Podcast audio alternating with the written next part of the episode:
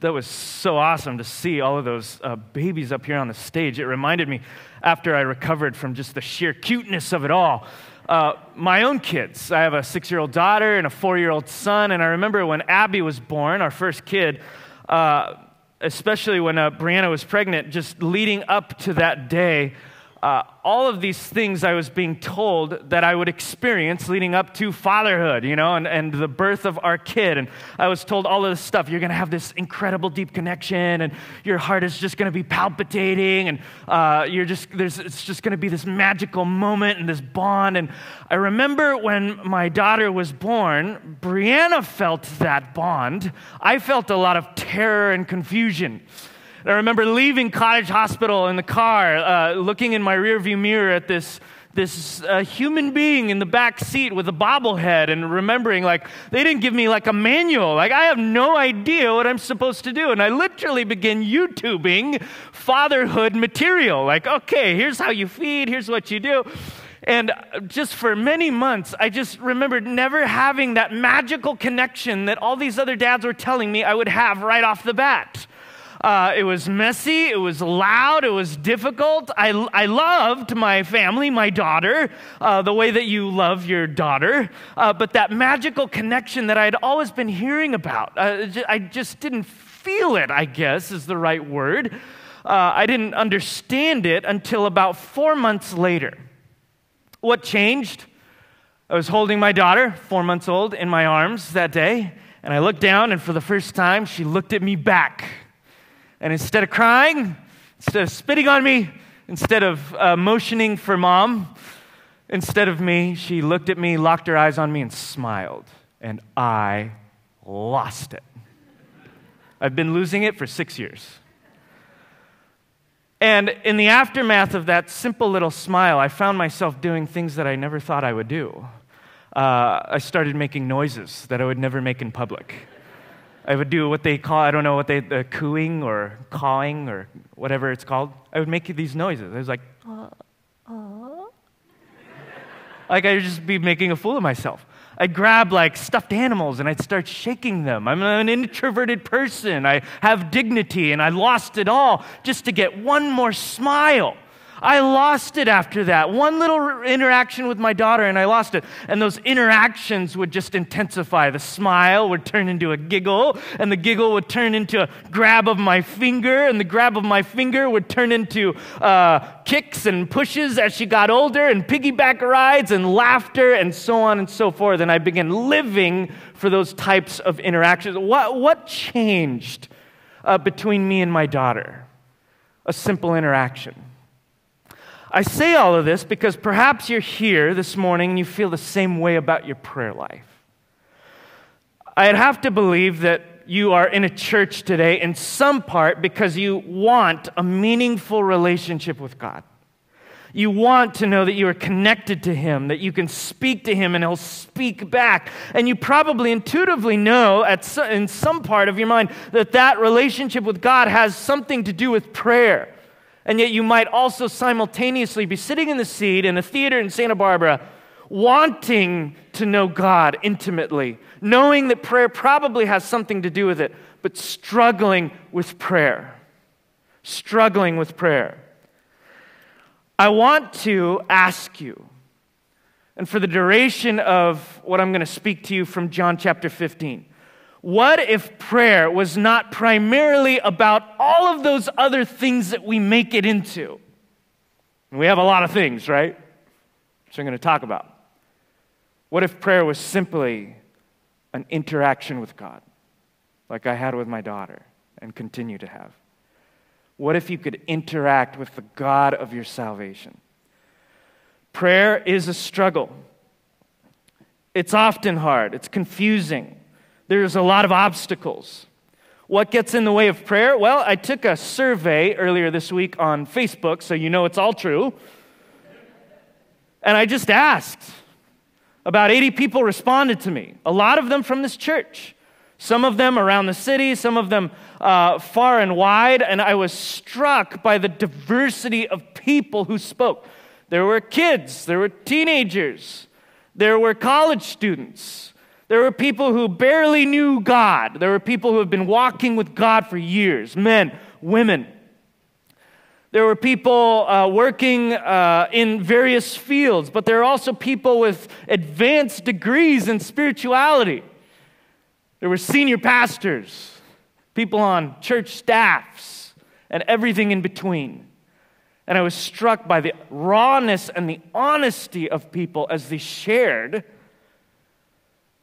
some of the difficulties with prayer.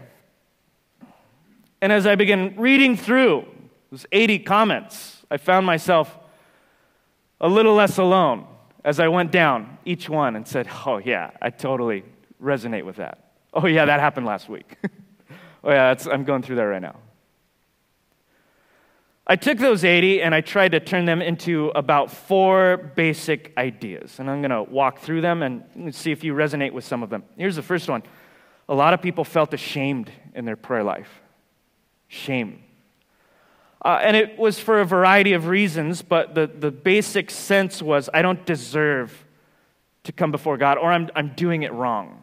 One person shared, uh, It's been so long since I prayed that I feel like I can't even start anyway. You ever feel that way? You've been so out of the loop with God, like you feel ashamed to even approach Him in the, uh, at all. One person shared, if, if I do pray, I feel like it needs to be longer than two to five minutes, which is what I have right now. And so I just don't even pray for the two to five minutes. Other people expressed how they felt prayer was ineffective and pointless. Even though they might have scriptural answers for why we should pray, intuitively they felt like they didn't see any value in it, that it doesn't work. One person shared, uh, if God's just going to do what he's going to do, what's the point of asking him to do something else? He's just going to do what he's going to do. Another woman shared about how her mom died of cancer despite her prayers. And that left her with a, a, a singing feeling in her stomach. Why, why would I ever ask him to do anything? Again, and also her, her years of healing from that her vulnerability, and her uh, desire again to step out in prayer. But these are some of the things that people brought up. They're ashamed. I don't feel like I deserve to pray, or I feel like I'm doing it wrong. Other people shared how they felt like it was ineffective. They're, they did not see the value in speaking to God, or that it just didn't work. And I'm not here to solve all of those problems today. But perhaps to start with this, to give them validity as I, uh, as I was able to get as I read them. Like, this is real. This is what we face, and it's okay to talk about it. Sometimes spirituality is a wrestling match. I felt a little bit of freedom in that. I don't know if some of you did, some of you who posted, and that you're probably not the only person, apparently, that struggles with prayer.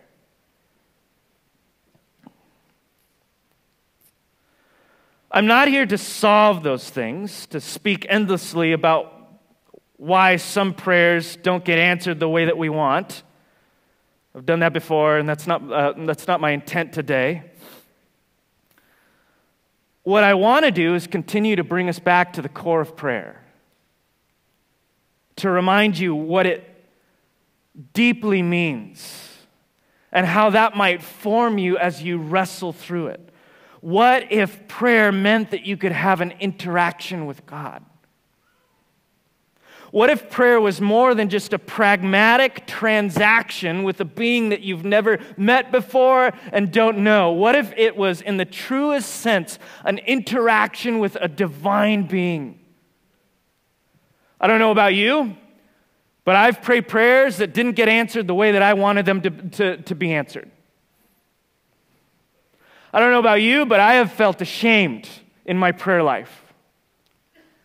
And I don't have any pat answers for some of those things, but I can tell you this if I knew that God was on the other end of the line, I'd be able to say, hey, if that's not what you have for my life, it's okay, as long as you're in it. If I knew that God was at the other end of the line, I would feel a little less shame than before. It's for that reason that I want to impress on your heart what if prayer had to do with an interaction? Sure, all of those things are real and valid, but what if the deepest thing about your prayer life was that you could reach out and touch God and He could touch you back? What if the deepest thing about your prayer life, aside from all of those other things, was that you could look at the face of God and He could look back and smile at you? Wasn't that Aaron's prayer in the book of Numbers? May God, may God's face shine upon you and give you peace. May He lift His countenance, His face upon you and be gracious to you. May your God smile upon you.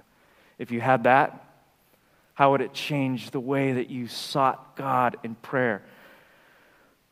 like a laser shooting through our pragmatics and our transactions is Jesus' words and invitation in John chapter 15, verse 4 to abide in me.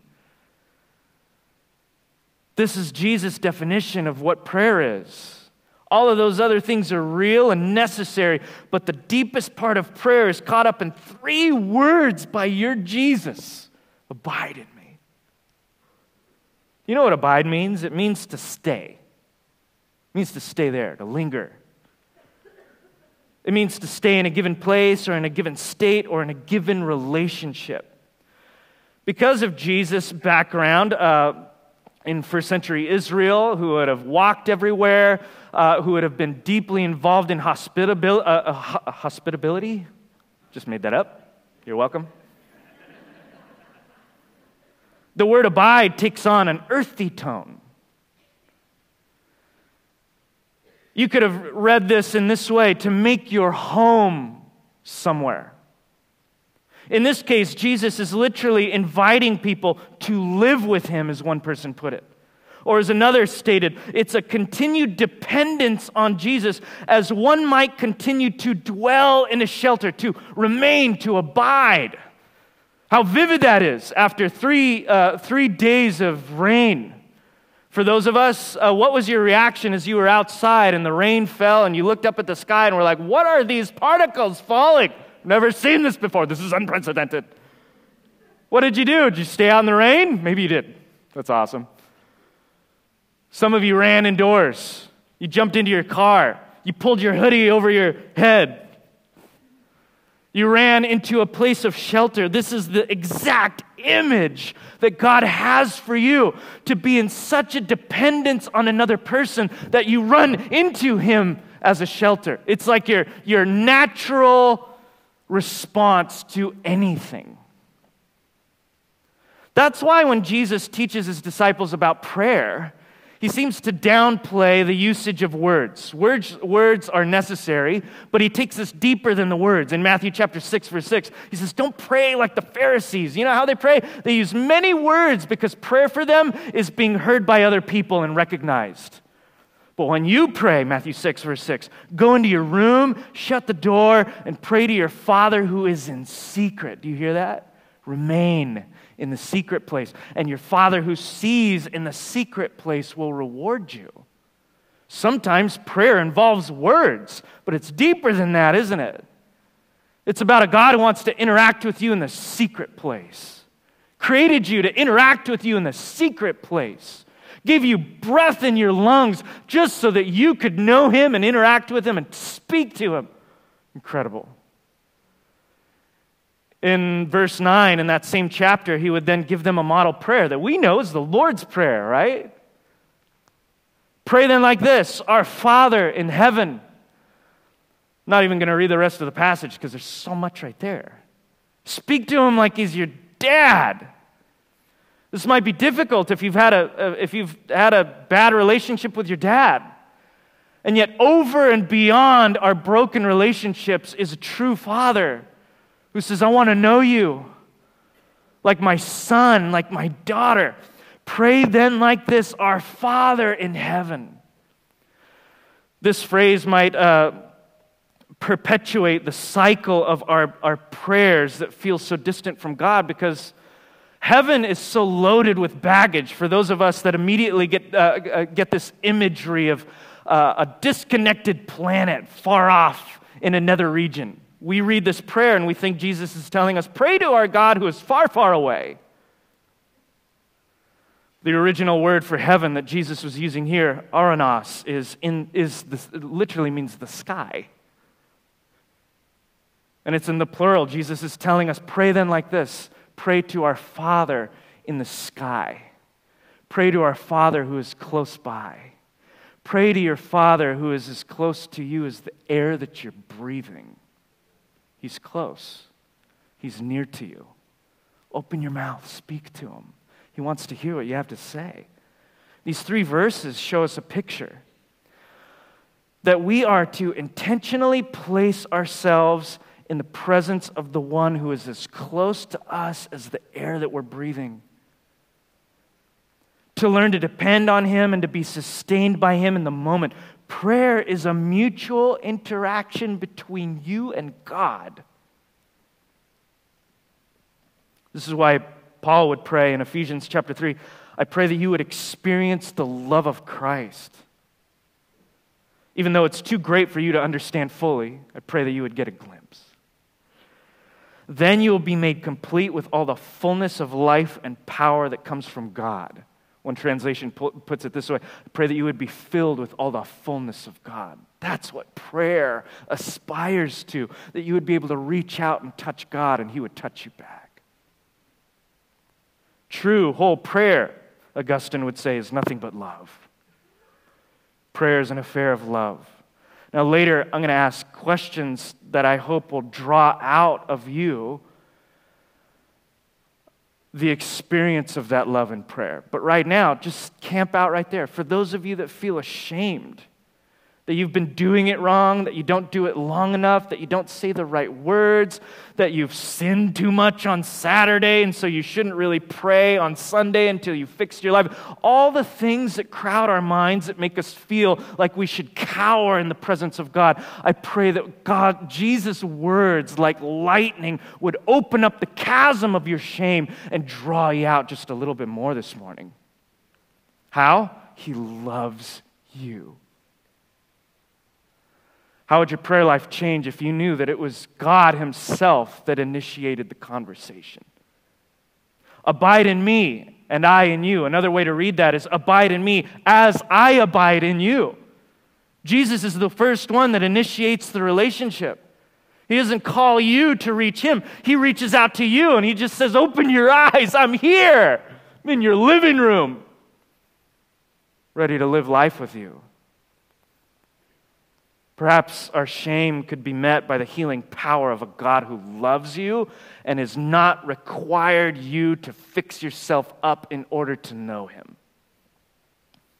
How does that change? How does the love of God change your understanding of what it means to pray? For some of us, here's the last two uh, what keeps us from prayer is busyness. We can't make time. We have endless to do lists jobs, work, rent to be paid, mortgages to fill, kids to scrub and bathe and feed, crises to deal with, fires to put out, emergencies that happen almost on the tail end of our rare form of leisure. Anytime we sit down to do anything, it seems like there's something else competing for our time. And prayer, let's just be honest, is, is the path of uh, most resistance. So if our 24 hours is filled with a bunch of stuff, how can we choose? We tend to choose the emergencies, the urgencies. And prayer sometimes falls off to the wayside. I don't want you here to feel guilty about that. I want you to look for the bright spots. Because perhaps some of you are, have made in your mind a picture of what prayer is supposed to be like because you've seen somebody else do it. I need to pray for 60 minutes. Wow, I don't have time for that. I'm literally putting out a fire in my kitchen that my kids started. But when you look through the scriptures, you see various ways that people have interacted with God, so many different ways none of them seem to be the same. Whether it's Psalm 141, verse 1, where the psalmist is just just crying out in emotional pain, it's prayer.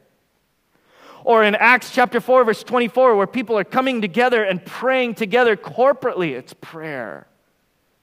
Or in Philippians chapter 4, verse 6, when Paul says that we are to offer up our requests to God, just being real and honest and raw, that's prayer. Say, well, it seems so selfish, but it's still prayer. Why? Because we're interacting with God. Even when we're silent, it can be prayer. In 1 Kings chapter 19, verse 12, Elijah has an experience with God, and God sends to Elijah's way an earthquake, and yet he says, But God was not found in the earthquake.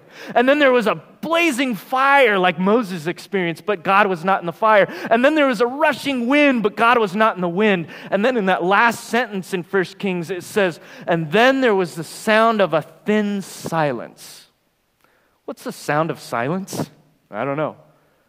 But it was right there in the silence that Elijah encountered the Lord. Sometimes prayer doesn't even involve your words. For those of you who have been exhausted by too many words, words that have been spoken to you, words that you have tried to get out, you find yourself not even knowing what to say. It's okay. Prayer is an interaction with God. Sometimes the best interactions take place in silence. Sometimes it's scripture. Peter says in 2 Peter chapter 1 verse 19 that when you're reading and meditating on the word, the morning star, a picture of Jesus, will rise in your heart. Sometimes it's just by opening this thing and asking God to speak through it and he will. Other times it's by nature. Psalm chapter 19 says that the skies declare the glory of God. And you look at the expanse of things and you feel a little bit smaller. But maybe in your smallness and insignificance, you also feel strangely warmed and comforted to know that the world doesn't revolve around you. That's prayer. Prayer is also listening. It doesn't always mean that we're talking. In 1 Samuel chapter 3 verse 10, Samuel was trained uh, by his mentor to say, "Speak, Lord, your servant is listening." How many times do I, Chris Lazo, spend my waking moments talking to people and talking to God and talking to my problems when He's trying to talk back and I just can't hear Him because I'm yabbering?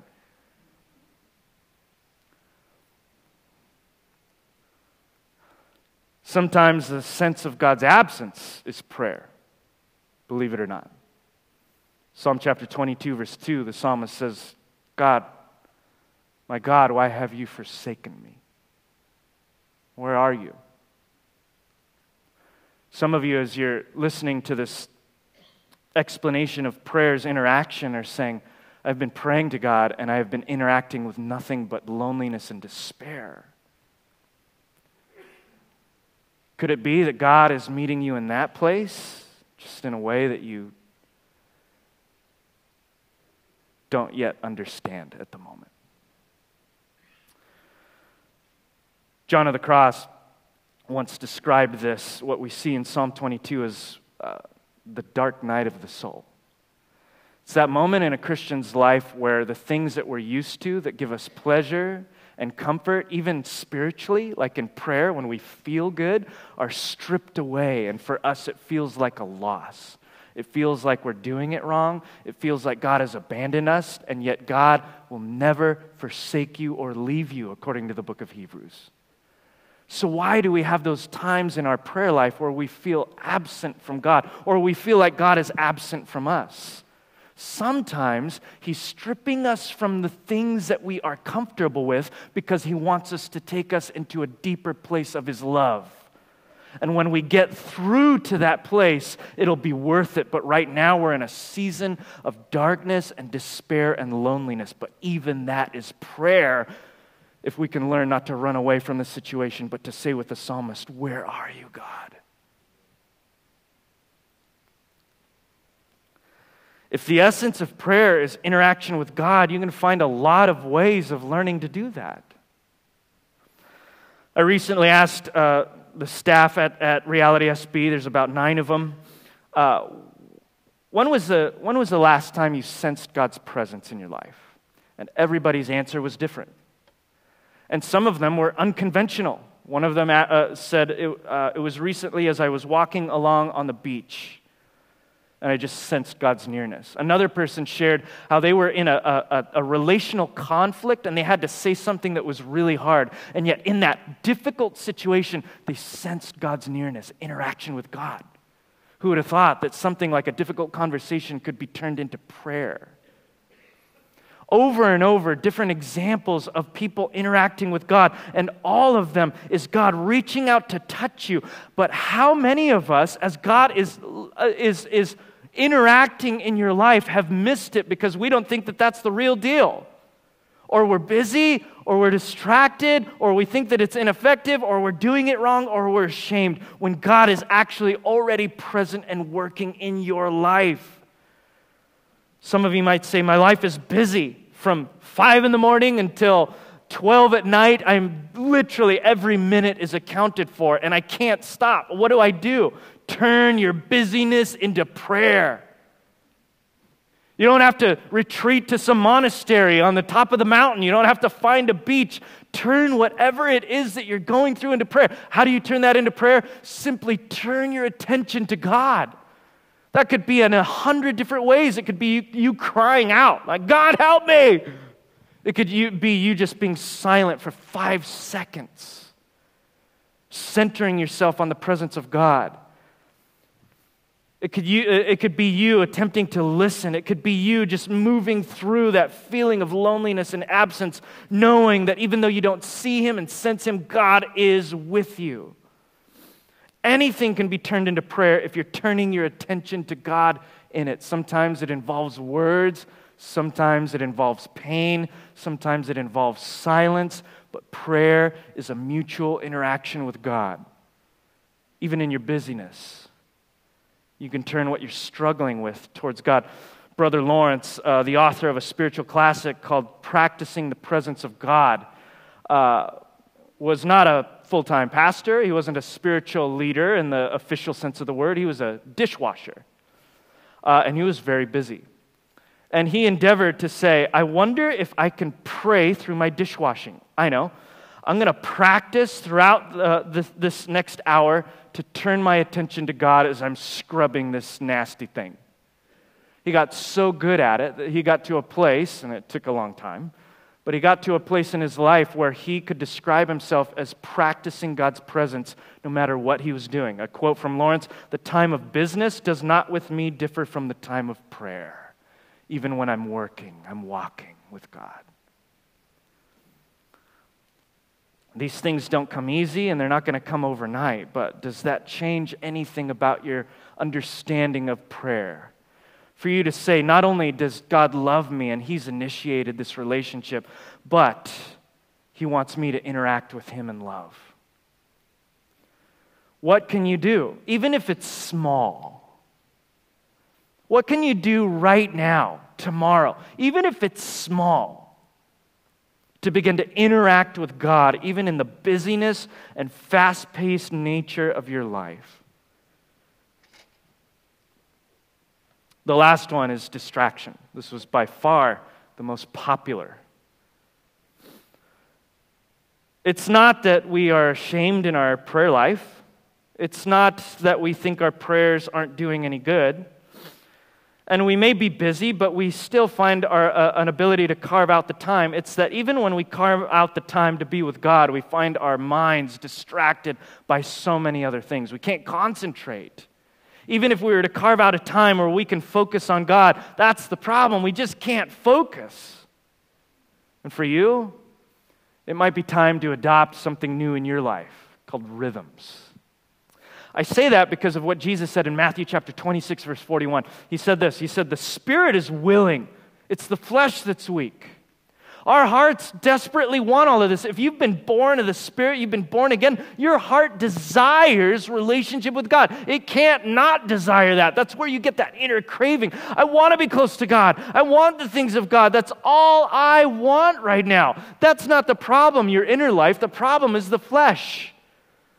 The flesh is a New Testament shorthand, not just for your skin and bones, but your human resources and abilities, but also your habits, your behaviors, your cravings, and your appetites, your little power pack, your miniature kingdom that gets in the way of the rhythms of the Spirit going on inside you. Jesus is instructing us. He's saying, Why is prayer so difficult sometimes?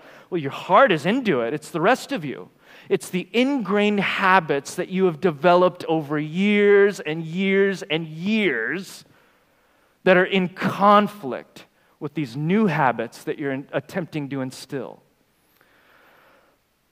Neuroscientists have discovered that distraction is fueled in part by a chemical reaction in the brain called dopamine. You know what dopamine is? It's that chemical in the brain that rewards you for doing something hard or challenging, and it's awesome. It's the reason why some of you go to work out, even though it's difficult and challenging. It's that feeling you get after surmounting something very challenging or difficult that makes you want to go back and do it over and over and over. It's also the thing behind our addictions.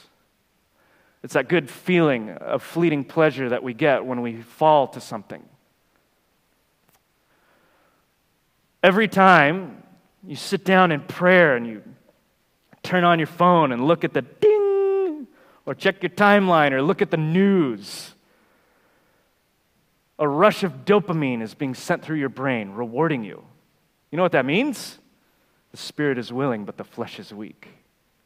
Distraction begets distraction. We're actually addicted to it. We can't just turn it off overnight. The only way that we can break bad habits is by adopting new rhythms that will replace them. And for some of you, that just means starting small, turning off your phone, turning off the news, whatever that looks like, turning off uh, whatever it is that normally grabs your attention. And even if it's for five minutes, just sitting there in the presence of God, even if you don't feel anything and nothing is happening. Why? Because it's more than just an occasional experience. It's about building habits so that your mind, once you sit down in the presence of God, immediately opens up to the things of God and you begin to build new habits because you're adopting new rhythms. I'm going to ask Robert and Colette to come out as we sing. I want to give you a quick summary, and I want to give you a way to step forward into this. In the same way that my heart was filled with interacting with a loved one, Prayer is simply an interaction with God. As Jesus beckons us by his invitation to just abide in me. I want to know you. Perhaps our shame could be offset a little bit, knowing that He loves you and He's not ashamed of you. Perhaps our feeling that our prayers are ineffective and broken could be offset a little bit, knowing that God is near to you and He's present and He's working even when it doesn't seem like He is and even when life doesn't make sense. Perhaps the busyness of our life can be a little offset in our prayer, knowing that even in your busyness, God will accept it as an act of prayer if you would simply turn your attention to God, even if it's for a second. Maybe our distractions can be slowly disarmed over time. After years and years, is maybe what it'll take. By adopting new rhythms today small rhythms, inspiring rhythms, doable rhythms, but rhythms nonetheless, in which we are saying, even if it's just for five seconds, I'm going to do this every day to retrain my mind to thirst after and long for God. And so, with that in mind, I want to ask you a question to begin to draw out some of those desires in your heart. The first question is this Where, was, uh, where did you last sense God's nearness in your life?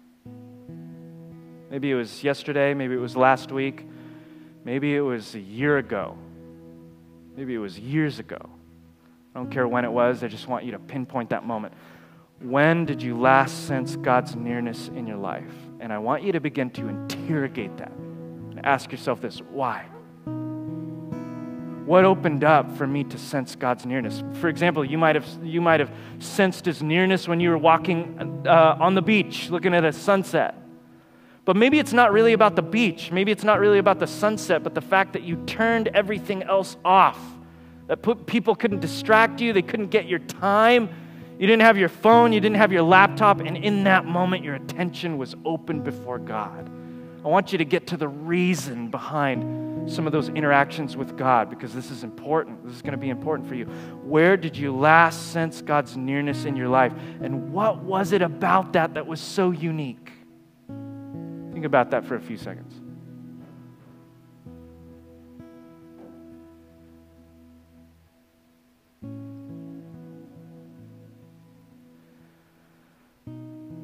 As you begin to explore that question, I want you to begin asking a second question How can you take what God provided to you in that moment and turn it into a rhythm? Where did you last sense God's nearness in your life? What was so unique about that situation? And how can you turn that into a rhythm? And here's going to be my challenge for you today for the remainder of this series, I want to take whatever God has been showing you about that, and I want you to do it twice a day until we're done with this series. Even if nothing happens, even if you don't feel anything, even if it doesn't feel like it's working, even if you don't hear His voice. Because the most important thing that you and I can do when an invitation like abide in me is offered to us is simply show up and to keep showing up until something breaks. I believe with all of my heart that God desperately desires to pour Himself out onto your life. And everything that you need to pray and to speak to Him and to encounter Him has already been provided to you in His Son, Jesus Christ, who brought the kingdom close to you when He came to this earth and died and rose again. Let's spend the next few minutes learning simply to open